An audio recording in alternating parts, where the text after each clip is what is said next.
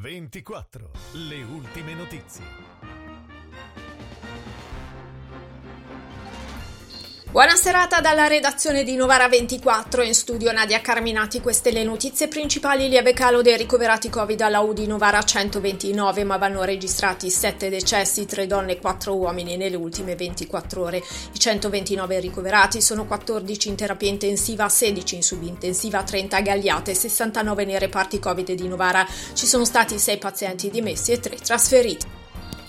Al via domani martedì 30 marzo alla palestra delle scuole medie di Via Lana 7 a Varallo Pombi alle vaccinazioni anti-Covid. In paese è stato infatti realizzato un punto vaccinale grazie alla collaborazione dei medici di medicina generale dei comuni di Varallo Pombia, Borgo Ticino, Castelletto Ticino, Comignago di Vignano e Pombia che somministreranno i vaccini ai propri assistiti iscritti sul portale ilpiemontetivaccina.it.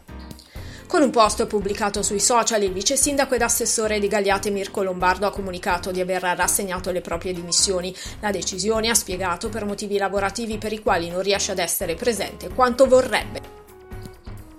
Ance Piemonte, Valle d'Aosta e Confindustria Piemonte denunciano l'eccezionale rincaro nei prezzi di acquisto di materie prime, derivati e conseguentemente dei principali materiali da costruzione, rincari di entità così elevata da rischiare di compromettere la regolare prosecuzione dei lavori affidati. L'aumento maggiore riguarda il prezzo dell'acciaio che fra novembre 2020 e febbraio 2021 è cresciuto del 130%.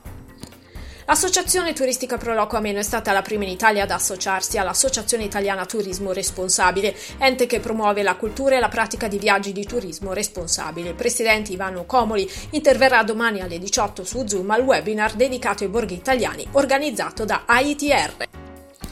Si è svolta sabato alla Fondazione Marazza la presentazione del progetto Nati per leggere Piemonte 2021, a cui il sistema bibliotecario del Medio Novarese, dopo alcuni anni di stop, ha aderito. Fra le novità annunciate, il dono di libri e nuovi nati al consultorio e al reparto di neonatologia del Santissima Trinità e l'organizzazione di corsi di formazione per bibliotecari e volontari. Ed è tutto, appuntamento alla prossima edizione.